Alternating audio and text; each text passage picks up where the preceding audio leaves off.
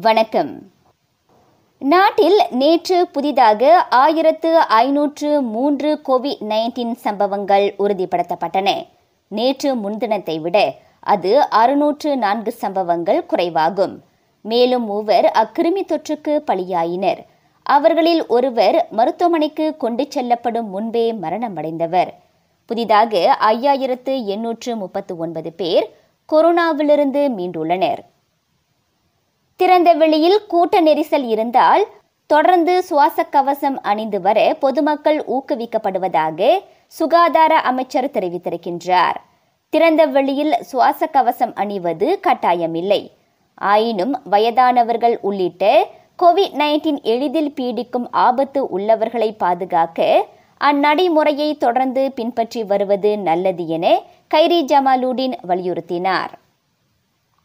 திறந்த வெளியில் சுவாச கவசம் அணிவது இனி கட்டாயம் இல்லை என்றாலும் அதன் விலையில் தற்போதைக்கு மாற்றம் ஏதும் இருக்காது.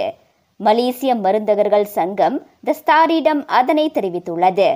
சுவாச கவசத்தின் தரம் நிலைநிறுத்தப்படுவதே அதற்கு காரணம் என அச்சங்கம் குறிப்பிட்டது.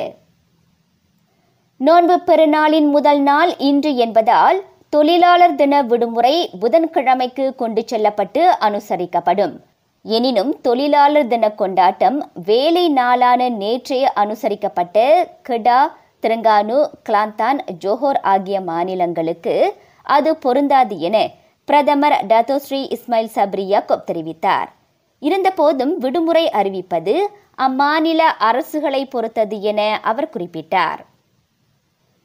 பொறுப்பற்ற சில வாகன ஓட்டிகள் அவசர பாதைகளை தொடர்ந்து தவறாக பயன்படுத்தி கொண்டு வருவதாக புகித் அமான் தெரிவித்திருக்கின்றது.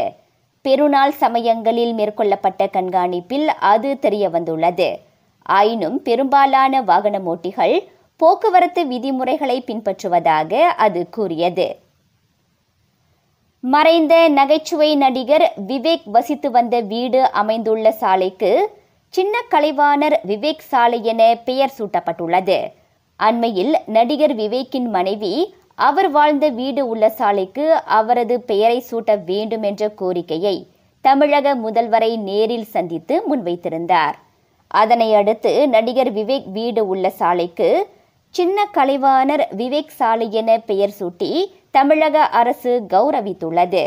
கலைமாமணி பத்மஸ்ரீ உள்ளிட்ட விருதுகளை பெற்றுள்ள நடிகர் விவேக் கடந்த ஆண்டு மாரடைப்பால் காலமானார்.